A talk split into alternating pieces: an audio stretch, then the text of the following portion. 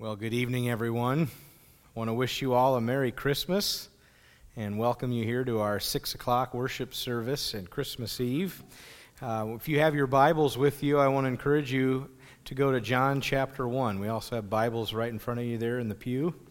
Uh, please turn with me there. We continue on here in this Stars of Christmas series, and we're focusing in on the star of the entire thing, Jesus Himself. And uh, to kick things off, we're going to start in John chapter 1 and um, focusing in on how Jesus is called the light. And um, he's also called the Word, and he's mentioned as life. And um, we're going to walk through these things here. Before we begin reading this, this is God's Word, and He speaks to us through His Word. And so let's take a moment here in prayer, asking for the Lord to bless this time together. Would you pray with me? Father, we thank you for this time together in your word. You speak to us through your word, and I ask, Father, that tonight, as we focus in and talk about Jesus, the star of Christmas, the entire reason for the season, I'm asking, Father, for your blessing as I share your truth. Please guide us and lead us by your Spirit. We thank you for this time. And it's in Jesus' name we pray. Amen. Amen. John chapter 1 here, and we're going to start in verse 1. These are some familiar passages. Perhaps you've heard them before. And it starts with In the beginning was the Word, that is Jesus. So in the beginning, we know Jesus was present. And it says, And the Word was with God. So Jesus was with the Father. He's always existed. And it also says, And the Word was God, meaning that Jesus is God. He is supernatural, and he was with God in the beginning. And then verse 3 is just absolutely powerful. Through him, all things were made. Through Jesus, all things were made. And it says that without Jesus, nothing was made that has been made. Now, I just want to stop there for a second because there's something incredible with that in mind. All of these people that we've walked through in the stars of Christmas, whether it's Mary and Joseph, whether it's the angels and shepherds, whether it's uh, the Magi and also King Herod, all of these people were created by Jesus, through Jesus. So you imagine Mary holding this child, and, and if any parents are in the room and you've held a baby and you think, wow, this is one of my own, right? And, and was Jesus' eyes fixed on Mary, and was he thinking, this is one of my own? It's just powerful. Through him all things were made, and without him nothing was made that has been made. And in him was life, and that life was the light of all mankind. And the light shines in the darkness, and the darkness has not overcome it. There was a man sent from God whose name was John. This is John the Baptist. And he came as a witness to testify concerning that light, the light that was coming, so that through him all might believe. And now he himself was not the light, he came only as a witness to the light. Verse 9 The true light that gives light to everyone was coming into the world. He was in the world, and though the world was made through him, the world did not recognize him. He came to that which was his own, but his own did not receive him. Yet to all who did receive him, to those who believed in his name, he gave the right to become children of God. Children not born of natural descent, nor of human decision or a husband's will, but born of God. And then in verse 14, the Word became flesh and made his dwelling among us. And we have seen his glory, the glory of the one and only Son who came from the Father, full of grace and truth. The Word becomes flesh. That's Christmas, right there. The Word becomes flesh. Tony Evans says it this way Jesus is fully human, so he likely cried as an infant. He cried. But he's also fully divine, and he gave life to his mother. We already talked about that, but that is a big deal. He's fully human, so there was moments where he got tired and had to sleep. But he's fully divine in the fact that he can raise from the dead. This is Jesus, the Word becoming flesh to make his dwelling among us. Jesus called himself the light of the world. And in this passage here, we talked about how there's darkness and the light comes into the darkness. To understand how significant it is that Jesus was coming to this earth, there's a curse of sin and darkness has covered the earth. And Jesus comes to break through that darkness and bring this great light so that people who are living in darkness can be brought out of that and live in the light of God. He is the light of the world, helping people to see. I love the uh, nativity scene. You see all these different people showing up to look at this child. They've been called, if you will, from the shepherds out in their fields being drawn in. And I know last week we talked about the Magi probably didn't show up right there in the manger scene, but they eventually showed up and they were led by God to this child. And you see all of these different people gathering around to see this child, Jesus. And 2,000 years later, God is doing that yet today. He draws people to Himself, He draws people into a relationship with Jesus. Looking at John 12 and Matthew 12, I want to talk a little bit about uh, what Jesus says when it comes to gathering to Him. These are words of Jesus later on in his life. He says, When I am lifted up from the earth, I will draw everyone to myself. And he said this to indicate how he was going to die. The lifting up that Jesus was speaking of was very literal. Jesus would be lifted up on a cross, and he would die, paying the penalty and the price for our sin. And his primary reference was to the cross, but his words also include the resurrection. And that's a big deal because the resurrection proves that Jesus is who he said he was. He truly came to redeem people. It also looks at his ascension up into heaven to sit at the right hand of the Father. And we look at his exaltation and drawing people into a relationship with Him. Now, here's some serious words of Jesus in Matthew 12. I just want us to, to catch this. He says, Whoever is not with me is against me, and whoever does not gather with me scatters. That's a pretty heavy statement from Jesus himself. And just as he said, he's drawing people in to a relationship with himself. If we're not pursuing him, Jesus is saying it's as if you're scattering. It tells me our relationship with Christ needs to be something we take serious, something that's very important. Let us be people who are gathering not just for a Christmas Eve service. This is good. We gather, we reflect, we remember. I mean, I can't think of what Christmas Eve would be like if I wasn't at church. That's just kind of what I grew up with. That's what we do. Okay, but if you just showed up and you're just punching that ticket, but then you walk out of here and you're not gathering toward Him on a consistent daily basis, you're missing the point. We just showed up and got all the feels, if you will, we felt good, right? It seemed right, but then we walk out and it hasn't changed our life. We gather toward Jesus, we lean into him, we pursue him. This last point I want to make here is from Philippians chapter 2. You see some of these people in these scenes showing up and kneeling to this little child. We saw that with the Magi. They brought their gifts.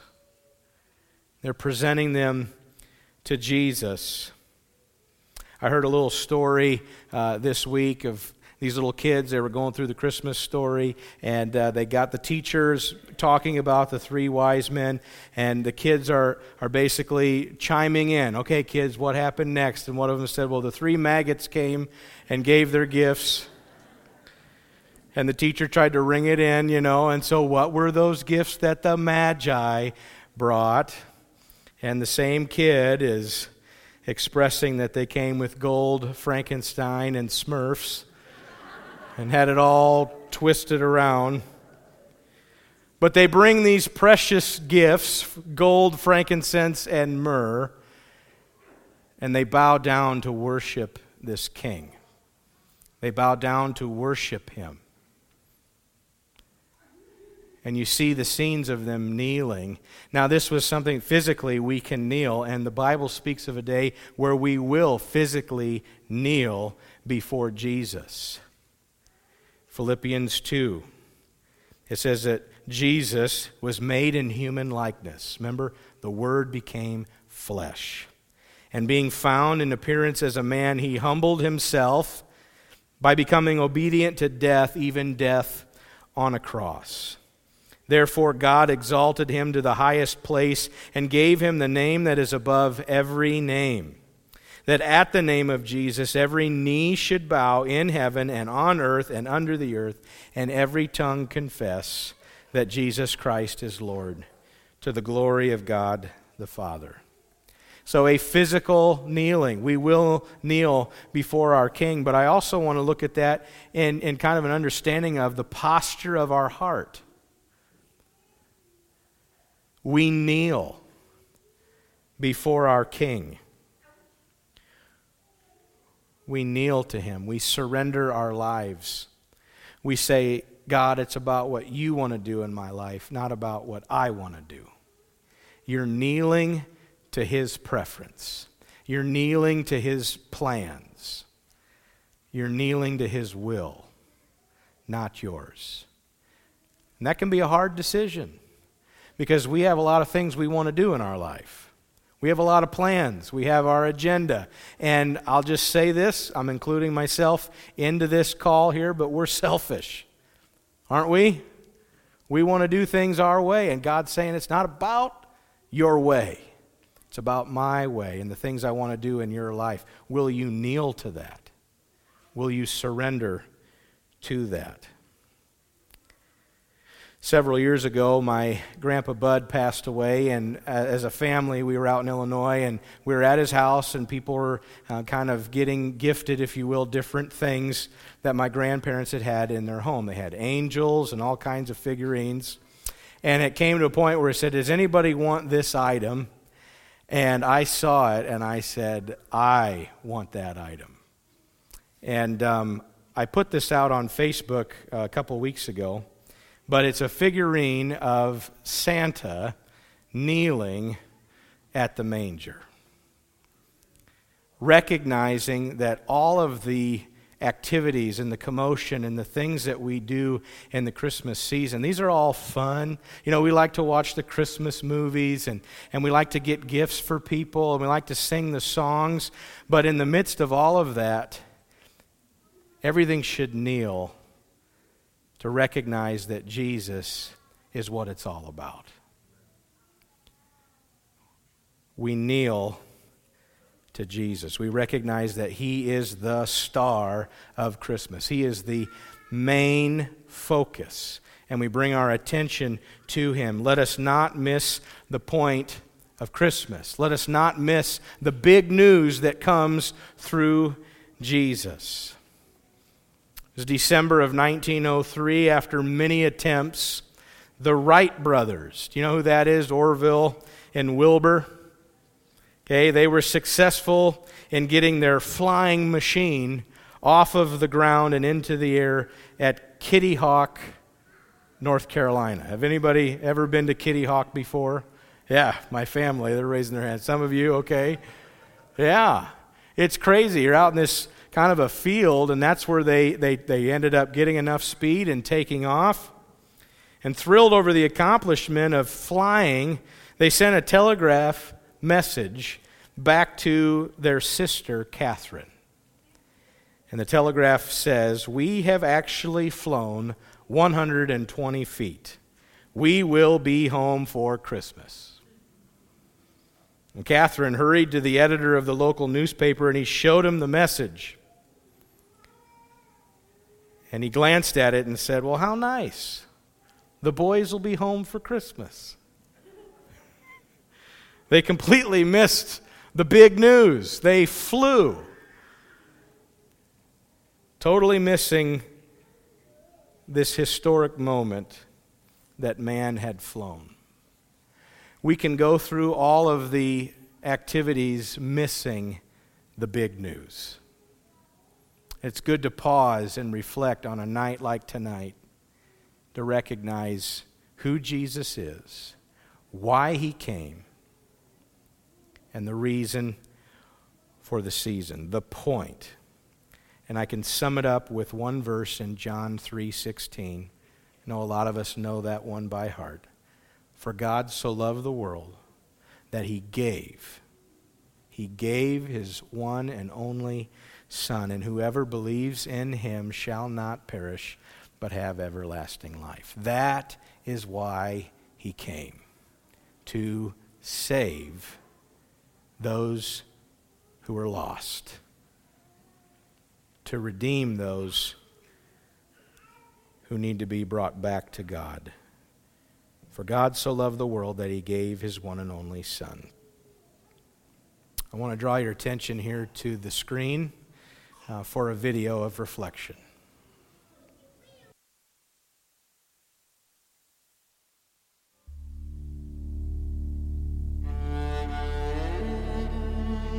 It was a night unlike any other. There was a stillness in the air, a quiet calm in the evening sky. Grace was on the horizon, an unfathomable mercy, a love deeper than anyone had ever known. This silent night was about to give way to a chorus which would change the world forever. For on this day, in the city of David, is born a Savior, Jesus, the Son of God, the Word in flesh. God had reached down from heaven to earth to draw us to Himself, to make a way, to bring us home.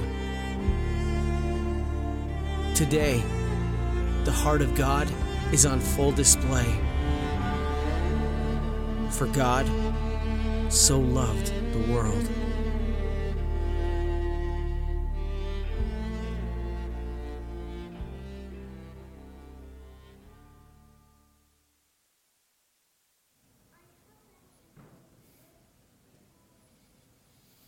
For God so loved the world that he gave his son Jesus. John MacArthur said that the first time Jesus came, he came veiled in the form of a child. And a star marked his arrival. And wise men brought him gifts, and there was no room for him. Only a few attended his arrival. The next time Jesus comes, he will be recognized by all. Heaven will be lit by his glory, and he will bring rewards for his own. The world won't be able to contain his glory. Every eye shall see him, and he will come as sovereign king and Lord of all. People won't miss that like they missed the birth of Jesus, didn't even know it happened. When Jesus comes in all his glory, people will know that he is the King of all kings. Whether or not they've acknowledged that in their life, they will on that day. Joseph Bayly says that tonight I will sing praises to the Father who stood on heaven's threshold and said farewell to his Son as he stepped across the stars to Bethlehem and Jerusalem. And I will sing praise to the infinite, eternal Son who became most finite, a baby who would one day be executed for my crime. Praise him in the heavens, praise him in the stable, and praise him in my heart. I started this message talking about the light of Jesus and how he shared he's going to be penetrating the darkness. And in John 12, if you were to read on from him talking about how he's gathering people unto himself, he says that my light will shine for you just a little longer. Walk in the light while you can, so the darkness will not overtake you. Those who walk in the darkness cannot see where they're going. Put your trust in the light while there is still time.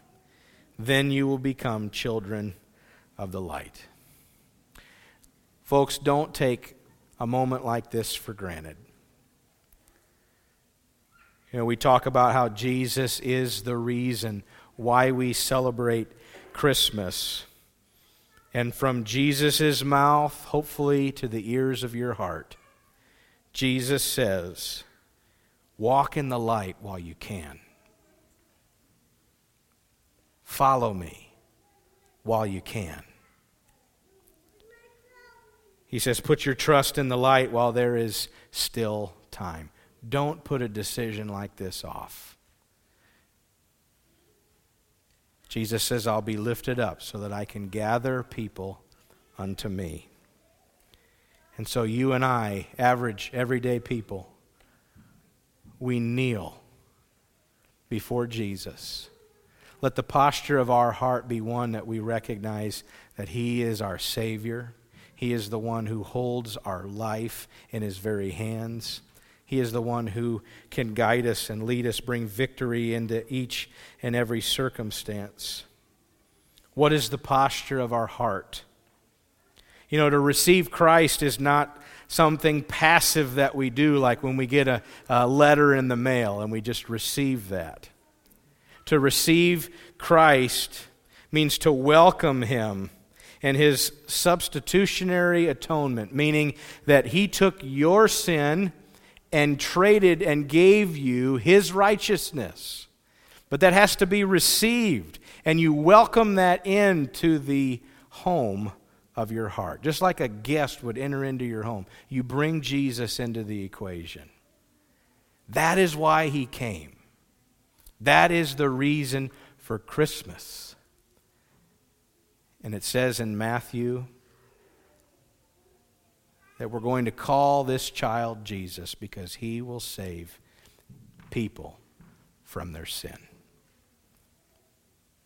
Would you bow your heads with me as we pray? Father God, I thank you. I thank you for sending your son Jesus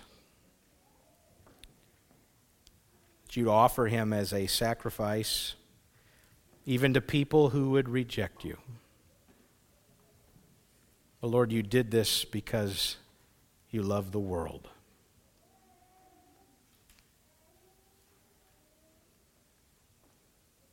As we quiet our hearts and we focus in on you right here and right now, it's possible.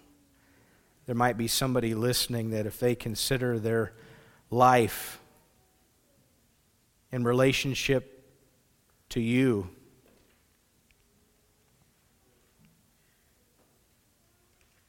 Perhaps they've been walking around in darkness. They've never come to Jesus asking for help, asking for Jesus to save them from their sin. And just as Jesus said, I'll be lifted up and I will draw people unto me. If the Holy Spirit is drawing you right now to reach out in faith and to make Jesus your King, I encourage you to pray with me in your heart. Just say, Jesus, I want you to be my King. Let the posture of my heart surrender to you. Tonight, I'm asking for forgiveness of my sin. And I desire to receive that atonement where I give you my sin and I receive your righteousness. Thank you for saving me and making me a child of the King. Pulling me out of darkness into your marvelous light. Tonight I confess you as my Savior and my Lord, and I believe in my heart that you died for me and that you rose from the dead and you gave me new life. Thank you for this gift of salvation through Jesus Christ. Amen.